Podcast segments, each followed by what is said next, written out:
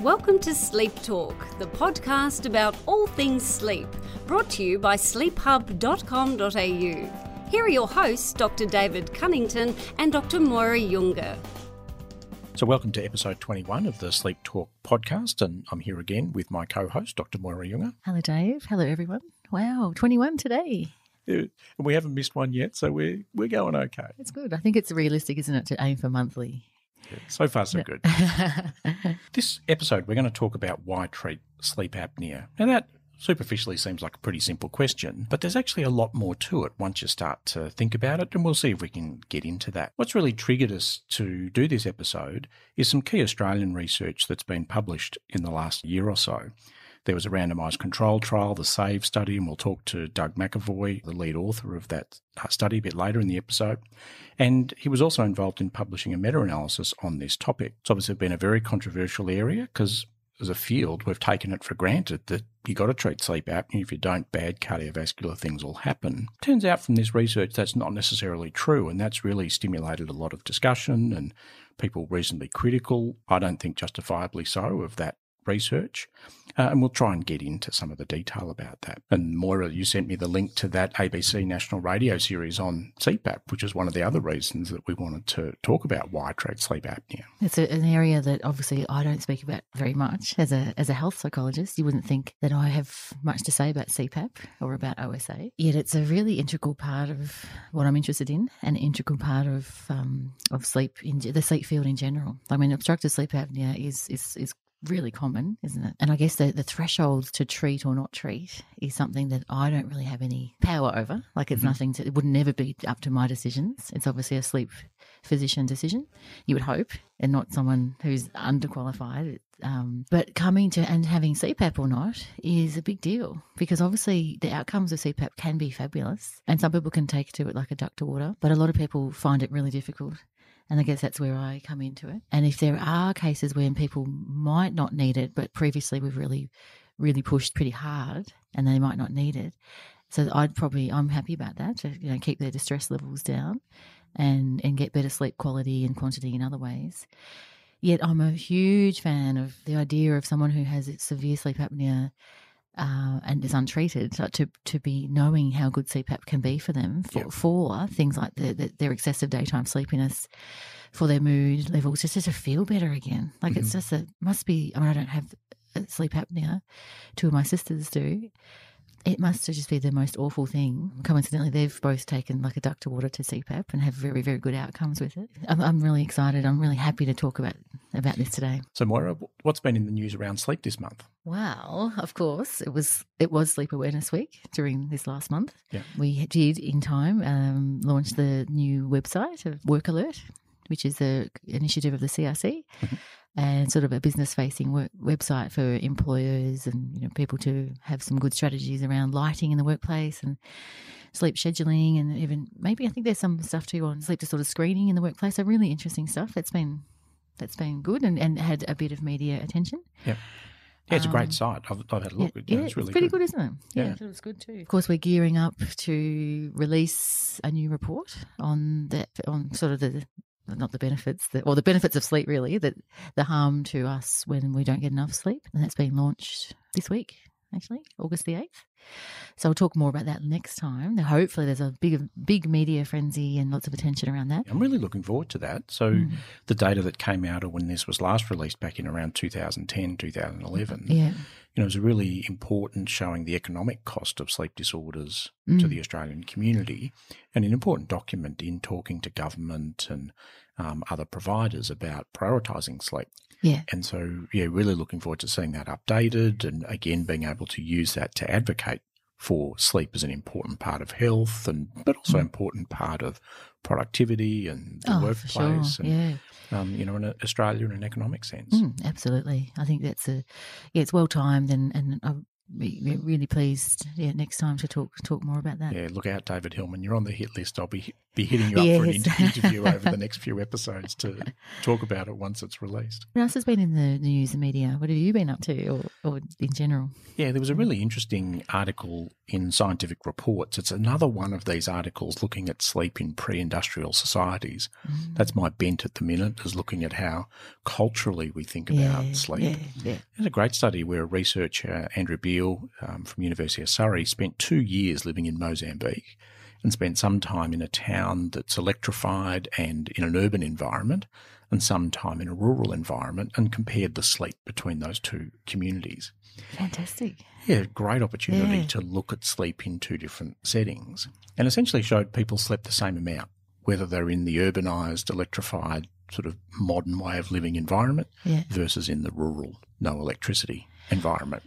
The difference being, without electricity, people went to sleep a bit earlier, spent a bit more time in bed, were awake a bit more during the night, and in technical terms, therefore, had a lower sleep efficiency, whereas those with electrical lighting went to bed a bit later because you could do more in the evening because of lighting, spent a bit less time awake during the night, and therefore had a higher sleep efficiency, but didn't sleep any less or any more than the people in the rural setting, which is just another nice example, trying to debunk that myth that we're busy and we're sleeping less, because so far there's actually no research to support that notion. Do you think that it does impact, though, in terms of we're sleeping less, not so much in that crude way that like less hours per night, etc., more that we're sleeping less efficiently, though, like that we're not getting to sleep when we want to, like if we might, because we're overstimulated and that sort of thing, like that. I guess that's my bent is the person's mind that's full of stuff, you know, chattering away when they want to get to bed, but because they've been at work all day and they've been on their computers, and that's why. So we're more stimulated in that way. So not so much the hours of sleep, more the quality, or when we're getting it when we want it. Yeah, and my take on that is it's about how much time we allocate for sleep and how much sleep we expect to be in that space. Yes. So if you think of a pre-industrial society where people went to bed when the sun went down and arose when the sun went up. Yeah. They sort of accepted that sleep would spread across that space and there'd be bits awake and bits asleep. It's a long time, isn't it? It's a long time. Now we're busy. It's like I ain't got time to be spending 12 hours in bed to get 7 hours of sleep and 5 hours of restlessness. Yeah. If I'm going to allocate 7 hours of my precious time to sleep, I want 6 hours and 59 minutes of sleep in that space. Value for money. Value for money. And that, to me, is what all this research has been showing, is that the minutes of sleep in both the pre-industrialised and industrialised setting are actually pretty much the same. The difference is how much opportunity people give for sleep. I think we're in furious agreement that it's around the opportunity and the timing of being able to have it on call a little bit more, on tap. Yeah. But people don't. I mean, that's I must admit I haven't read that paper, but I will. That sounds really good. And I wonder, though, whether these people, was it the same people in different situations or just different population per se? Different populations. Yeah, because it'd be interesting to be able to get us over into that area, give us time to settle in and see what happens. Yeah, well, we know there's been those mini experiments of that, so Kenneth Wright's paper on taking the teenagers out into the woods, and they very quickly reverted to going to sleep when the sun went down. Anyway, for just another time, another discussion. So many topics, Moira. So as we said in the intro, today's theme is around obstructive sleep apnea, which we always refer to as OSA. So it's probably a good idea to start from the very basics, Dave, Dr. Dave. Like what exactly is OSA and how common is it? Think of obstructive sleep apnea as when we go to sleep and get muscular relaxation in the airway and other body muscles, the airway narrowing enough that the brain senses it needs to step in and do something about it. And sometimes that can be a pretty minor narrowing, often not even enough to cause snoring, particularly in women, but still enough that the brain senses, hey, breathing's not right, I'm going to sacrifice sleep, pull someone up to the surface a bit more, disrupt sleep, to contract muscles and open the airway. The more common stereotype for sleep apnea is more the, I think of it as sort of heavy guy type of sleep apnea, loud snoring that then peters out into sounding like there's a silence during the night as the airway completely closes, and then a sort of gasp or a choking or a big breath as the airway then opens up, and often some restlessness. And the way we grade severity of sleep apnea, wrongly or rightly, is on how frequently those sleep disruptions occur. And we give that an index, and that's called the apnea-hypopnea index, abbreviated as the AHI. And around 20 years ago, we defined that as less than 5 being normal, 5 to 15 as being in the mild range, 15 to 30 as moderate, and greater than 30 as severe. Now, the reason, just to tell you those severity criteria, is often people have got a copy of their own sleep study and they're looking at this number and going, what's that mean? Where do I sit? And so they're the different severity bands. And sleep apnea is extraordinarily common. If we just took people off the street, men off the street over the age of 50, and put them in the sleep laboratory, 1 in 4 would have sleep apnea as defined by measuring events occurring frequently during the night. Yes. But it doesn't mean that 1 in 4 are sleepy and it's causing them sleep disruption. And seeking out some help because of their debilitation. That's right, and therefore needing help. And that's more what we think is around 1 in 20 have that. So that's that difference between seen to have sleep apnea and sleep apnea that's actually causing tiredness, having impact on symptoms, causing sleep disruption. And that gap, the difference between the 1 in 4 and the 1 in 20, is the group where we've thought, well, you know what, even though you haven't got symptoms, we should treat it because the sleep apnea is going to cause you cardiovascular risk. And if we treat it, it's going to take away that cardiovascular risk. And that's why it's been so important to answer that question, does treating that sleep apnea actually negate that cardiovascular risk? And does it? Well, we thought it did. But the latest round of studies, which we'll get on and talk about, seem to suggest it maybe it doesn't. There's been a whole lot of lead-in research showing an association between obstructive sleep apnea and cardiovascular risks such as hypertension, heart attacks, heart failure, stroke. You know, studies that have followed people over many years who've got sleep apnea and shown that they're at higher risk of these events.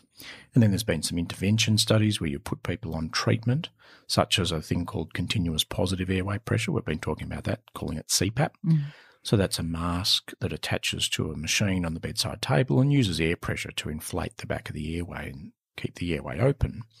So there's been some intervention studies showing that particular type of treatment can reduce blood pressure, can improve heart function. Really, but when we stand back, they're actually intermediate outcomes, or they're not really the did it prevent someone getting a heart attack, which is really what people are interested in. Do you think it's related to the comorbidities of, so obesity or, I don't know, like because those sorts of things or predisposition? Yeah, the research techniques in these epidemiological studies do allow you to correct out for a lot of those factors.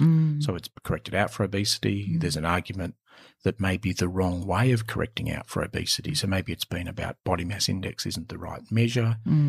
Some theoretical discussion in the field about maybe it's visceral fat and that doesn't get reflected in BMI and maybe better reflected in waist circumference or imaging of the abdominal tissue to look at visceral fat. So yeah, maybe we haven't been finding the right confounder or the right other associated feature that is actually what conveys the risk.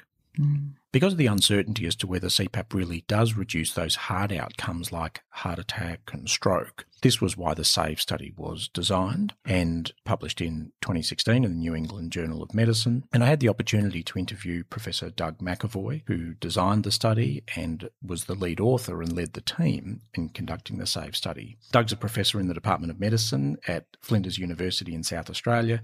So thanks a lot, Doug, for talking with us. Oh, pleased to be here, David, yeah. So why did you actually do the SAVE study?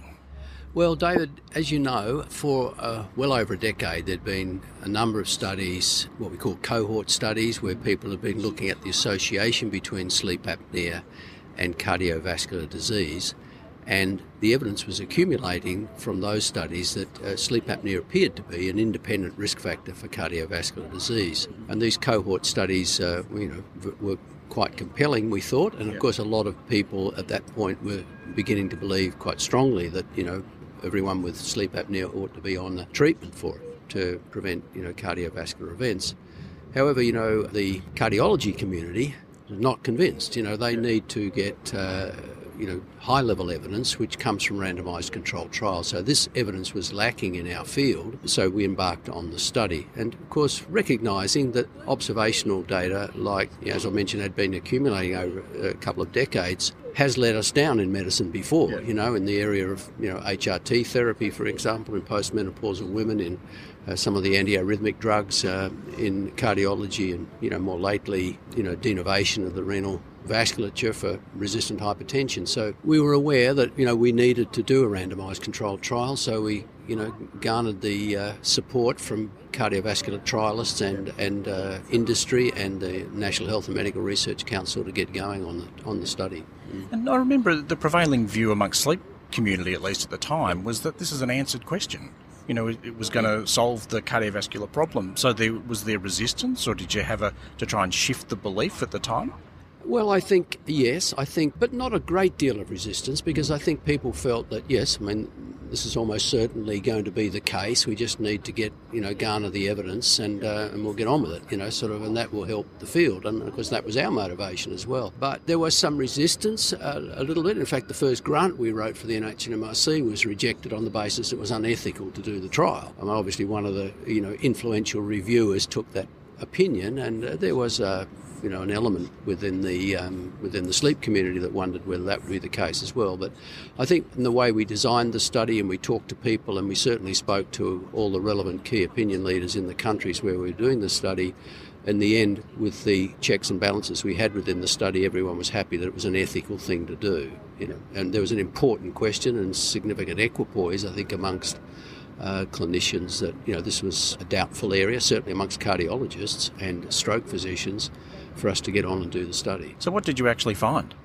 Well, what we found was that, you know, after studying over 2,500 people randomised to CPAP plus their usual cardiovascular care versus the usual cardiovascular care, that alone, that we could not find a benefit from the use of CPAP on a what we call a composite cardiovascular endpoint. So it was a sort of a basket, if you like, of cardiovascular events all put together, and we couldn't find a benefit in terms of reduction of stroke, myocardial infarction, cardiovascular death, when you put all that together as a cardiovascular, you know, sort of index of risk, you know, or of events, yeah. And that's the cardiovascular side. What about quality of life measures or other symptom measures? Yeah, well, a very gratifying thing that we found was that there were substantial and highly significant benefits in a number of neurobehavioural and quality of life indices. For example, the Epworth Sleepiness Score, which is a clinical index of sleepiness, decreased significantly. There were quality of life improvements both in the mental health and physical domains, and particularly depression, which was impressive, I think. You know, there was significantly less depression in the cohort that was treated, or the arm that was treated with CPAP at the end of the study. And interestingly, even though we had a population, a significant proportion of whom were retired, those who were still working reported less days lost from work due to ill health. So that was quite a gratifying result. And then come 2017, you've now analysed the data, it's published, you've had time to reflect on it. How's that changed your clinical practice compared to a couple of years ago when deciding to manage sleep apnea? Well, I think I'm sort of less insistent or strong in my advice to people that they ought to be on treatment for cardiovascular risk reduction. I think, you know, that question is still an open one, to be honest, and this evidence given us pause for thought, I think. I mean, there are some issues with the study, if you like, that people have pointed to, you know, that there were very few people that used the treatment all night, which is, I guess, what happens in clinical practice. Yeah. Had they had the whole, you know, a lot of them been able to use it really well, could we have found a different result? We don't know the answer to that. So I think we've just got to be a little bit more circumspect about how the way we advise our patients, and I certainly do that. I say that person who's got existing cardiovascular disease, look, you know, certainly use this for symptomatic benefit. I know from this study that you know, there's a good chance that you will feel a lot better, you'll feel less sleepy and so forth, but I can't put my hand on my heart and say to them, look, I think there's a really strong chance that you're going to have fewer heart attacks or strokes, or whatever your future concerns are. Yeah. Mm. And there are still some in the field. So the editorial in JAMA a couple of weeks ago suggested, you know, we don't have an answer. We, you know, may not be a negative sort of trial. Do you think we'll ever see bigger trials or get more clarity on this question? I think that is, it's difficult to see at the moment how we would get the very large trials, you know, the 20,000, 25,000, just by the sort of nature of the difficulty of getting the treatment, you know, sort of started, the diagnosis making the treatment started, and of course the funding agencies, you know, we don't have the big pharma to equivalents to support such big, large trials. My own view is that I think we've got to get smarter about picking subtypes of patients that might be at greater risk of the cardiovascular consequences of sleep apnea, and perhaps focusing on relatively smaller trials, perhaps of the size that we've done with SAVE, but focusing on specific high-risk category of patients. And the real challenge for the field now is, I think, how to identify those patients. You know, who are they? We're doing some retrospective work from the SAVE participants, you know, that were in the 2,500 patients, trying to look at clinical phenotypes that looked as if they had greater risk and in whom there may have been, you know, a CPAP intervention benefit.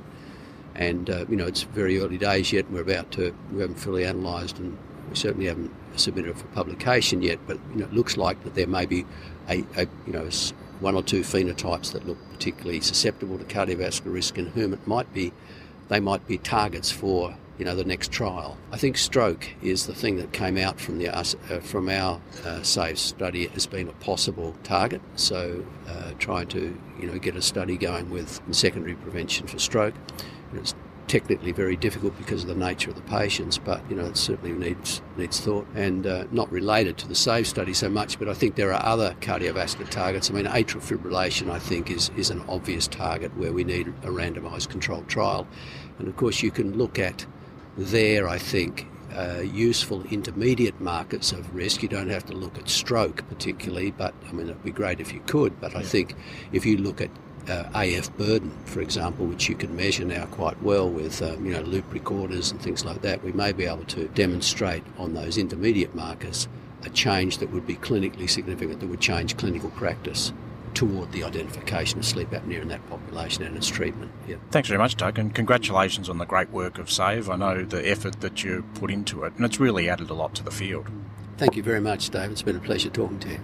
So that's interesting to hear from Doug that the SAVE results showed that cardiovascular events weren't really reduced with CPAP, but importantly symptoms were reduced. So symptoms of sleepiness and symptoms of depression and quality of life. They're important outcomes for you, Moira. Yeah, absolutely. That's why I wouldn't want to have people necessarily straight away put their CPAP machines away based on this so-called negative study, because from my point of view, it's essentially really positive in terms of it's shown what I've known anecdotally from a very young girl being a sleep technologist, putting electrodes on people's heads when I was studying psychology, so working at the Alfred Hospital and learning about sleep and really being interested in it, and seeing the people who are having their first night on CPAP and then in the morning feeling fantastic. They haven't slept like that for years, and I know that everyone didn't have that sort of experience. To have people feeling better in general terms is a really, really, really good outcome, because if you're not getting proper sleep, so regardless of the cardiovascular risk,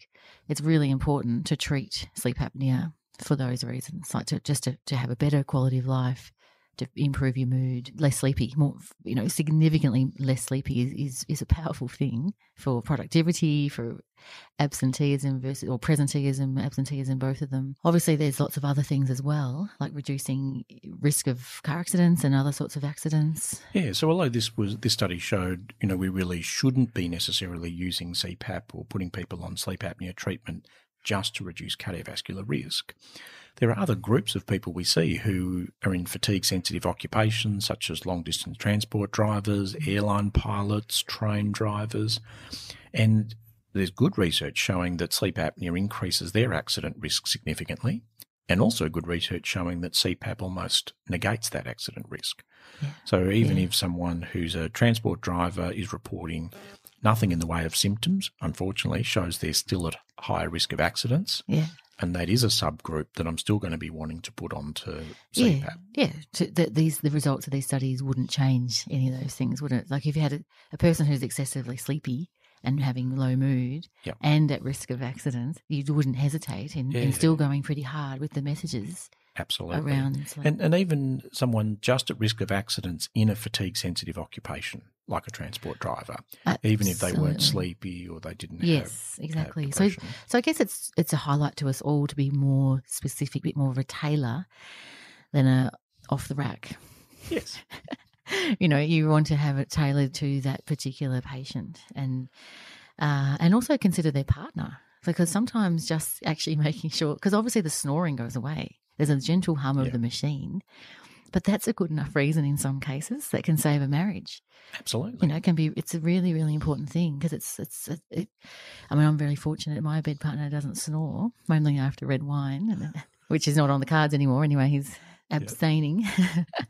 Yep. That's another thing to consider, like that sometimes just obliterating the snoring and therefore obliterating the obstructive sleep apnea can be a good outcome for the partner as well. Yeah, absolutely. And there's an old study and a small study, but it showed that partners of people with sleep apnea got a 13% increase in their sleep efficiency once the partner went on to treatment with CPAP. Yeah, that's huge, isn't it? Yeah, and then if you assume 8 hours in bed, that translates to 62 more minutes of sleep per night. Yes, yes. So that's a big difference for people. Yeah, and I know that like in the insomnia world that we both know that, you know, Sean Drummond, Melbourne-based at the moment, a USA professor of psychology, looking at people with insomnia and bringing in the intervention, bringing the partner in. Like, which is fantastic, isn't it? Like we really shouldn't be treating people in isolation necessarily we're talking about a sleep problem. So whether it's insomnia, whether it's snoring and OSA, like considering what the bed partner is going through as well is really important. Absolutely, because sleep is a shared experience for a lot of people. Mm, absolutely. So given this research and that really excellent interview you did with Doug, I thought that was a great 7 or so minutes. He got a lot of information there and he was very articulate and really open about all that. What's the upshot for you? Like, has it changed the way that you treat people with obstructive sleep apnea? Yeah, it has made a difference. So prior to the publication of the SAVE study, really for me I'd be thinking of three major outcomes. I'd be thinking of, does someone have symptoms? So are they sleepy or is it causing them sleep disturbance? So that'd be one reason for treatment. The second reason would be, is the bed partner sleep disturbed? So is the bed partner troubled by snoring and the noise or distressed about what they're hearing at night? And the third would be health risk. So is there significant health risk associated with the sleep apnea?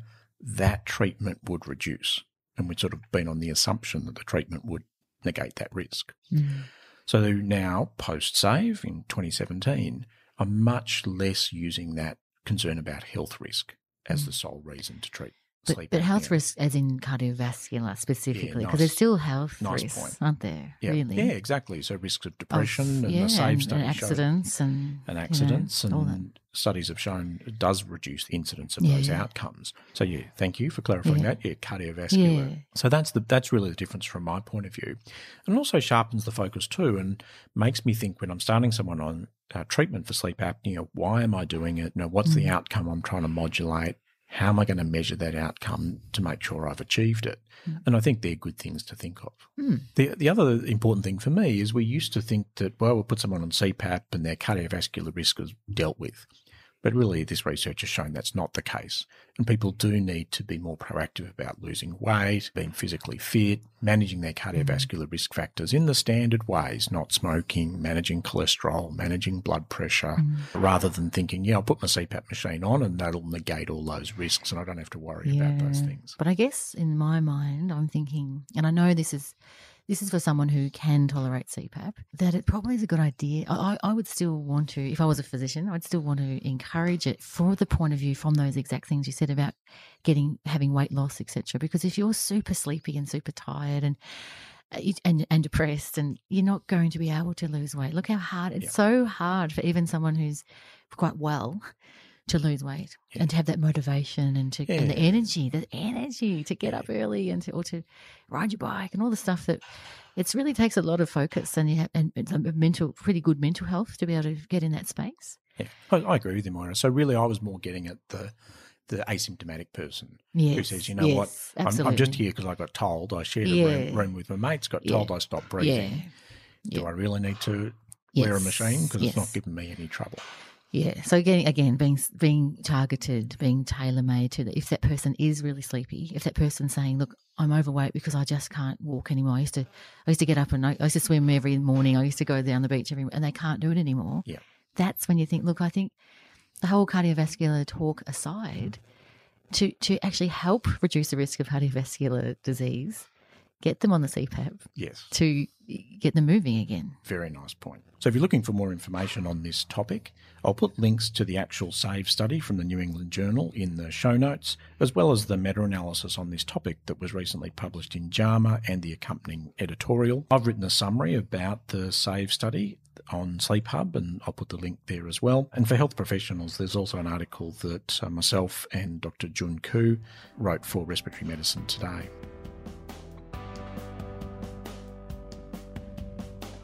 So what's the clinical tip of the month? I've sort of done this already, but really wanted to circle back to both for sleep apnea, but you can extrapolate that to anything. If I'm going to decide that I'm going to treat something, I really got to ask myself as a healthcare provider, why? What am I actually trying to achieve? And how am I going to measure that outcome? Because far too often, I reckon, as healthcare providers and in medicine, we treat an abnormality without stepping back and thinking about the why. Mm. And at a patient end, you know, often when I'm seeing healthcare providers as a patient or as a client, they're the questions that are in my mind as well. You're telling me to do this? Why? Yeah. How are we going to measure success? Yes. You know, why are we actually doing this? So I'd encourage people to, if that isn't part of the discussion when you're seeing your healthcare provider, to actually ask those questions. Good point. Now, Moira, what about your pick of the month? Well, my pick of the month, I've stumbled upon a new podcast. And it's another one? I love it. I'm so obsessed with podcasts these days. But I must admit, I listen to quite a number of US political podcasts, which shows what I'm sort of fascinated about at the moment. Well, there's a lot to talk about, isn't there, in US politics? Mine's a psychological one called Shrink Rap Radio. Oh, nice. Isn't that cool? And I must admit, I'm not an avid listener. I think it's weekly at least. Like, it's a lot of them. There's a lot of episodes been going on for many years. And there was one. There's obviously in a big podcast like that, talking about a range of different issues within psychology and psychiatry. And obviously there's one recently on sleep that someone was talking to me about. I said, I hadn't even heard of that. So I was showing my ignorance that didn't know about Shrink Rap Radio. So I'll put the link in our show notes to the one that I was shown or referred to with talking a sleep guy talking about how to get better sleep. Thank you, Maura. What about yours? Yours would be a bit more, I should have done a more serious, nerdy one. No, yours is... It's sort of nerdy. So someone recommended this book to me. It's called Blitzed by Norman Oler, and it's actually about drug use in the Third Reich or the German army through World War I and particularly in World War II. Yes. They were on everything, on cocaine, meth. I've listened to the podcast of this, of that guy. Oh, amazing. Yeah. Oh, wow. And, you know, I often get, you know, caught up in, you know, I prescribe medications to keep people awake as part of my day-to-day role and seeing people with hypersomnias, and I'm very cautious about it. But then to read about as a society, and, you know, it wasn't just the armed forces, it was actually German society, just widespread use of methamphetamine tablets that you could buy in the street without not even on prescription. It's like really... So not illegal. As in just rampant, just an open market, really.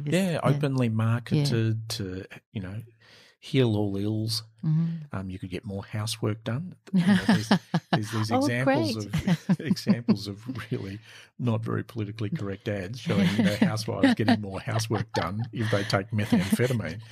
You know, the mind really boggles. But yeah, and one of the sort of theories from the author is that it was after a couple of years of being on methamphetamine, the German forces were really strung out, and that was why they didn't do so well towards the end of the war. They were psychotic and burnt out. Just imploded. With drug use that was non-sustainable. Well, I can put the link to the podcast too. For, it was Conversations with Richard Feidler. That's a good one. Yeah, I'll send a link. I'll put the link because it summarises, rather than reading the whole book, summarises that in an interview. Yeah, and it resonated a bit for me, this book and the theme.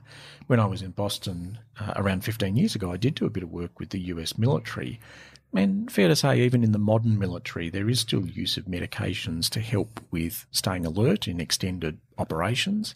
And hearing some of the history of that was also of interest. So what's coming up, Moira, over the next month? Well, as I said earlier, that we've got an event in Canberra that we're launching the report and some other things that are going on, a joint project with the ASA and the Sleep Health Foundation. So that's something I'll talk about further next episode in September. Good luck with that. Hopefully it's really good and allows an opportunity for advocacy about sleep. Yes, absolutely. You want to get the attention of the politicians and take it from there. Of course, there's a lot of sleep conferences coming up that I'm going to Sleep Down Under in October in Auckland. What about you? Yeah, unfortunately I won't be able to go to that one. The planning's going great for that conference though, and really exciting programs. I'd encourage people to go. Same weekend I'll be actually going to Jalandhar in India for a conference, and there's also World Sleep Congress in Prague in early October, so look out for updates about research that's presented in Prague. We've talked in this episode about why treat sleep apnea. In the next episode, we're going to talk about how to treat sleep apnea. We're focused largely on CPAP in this episode, but there are other ways of treating sleep apnea, and we'll talk to some other guests about these different ways of treating sleep apnea, and that'll go up on September 4th. Great, look forward to it. So thanks once again, everyone, for listening. As we said at the outset, if you have any suggestions, we'd really love to hear from you. Send us an email at podcast@sleephub.com.au, and of course please rate us on iTunes if you can, because it makes it really easy for everyone else to find where we are. Thanks a lot. Thanks, Dave. We'll talk next month. This podcast is not intended as a substitute for your own independent health professional's advice, diagnosis or treatment. Always seek the advice of your physician or other qualified health provider within your country or place of residency with any questions you may have regarding a medical condition.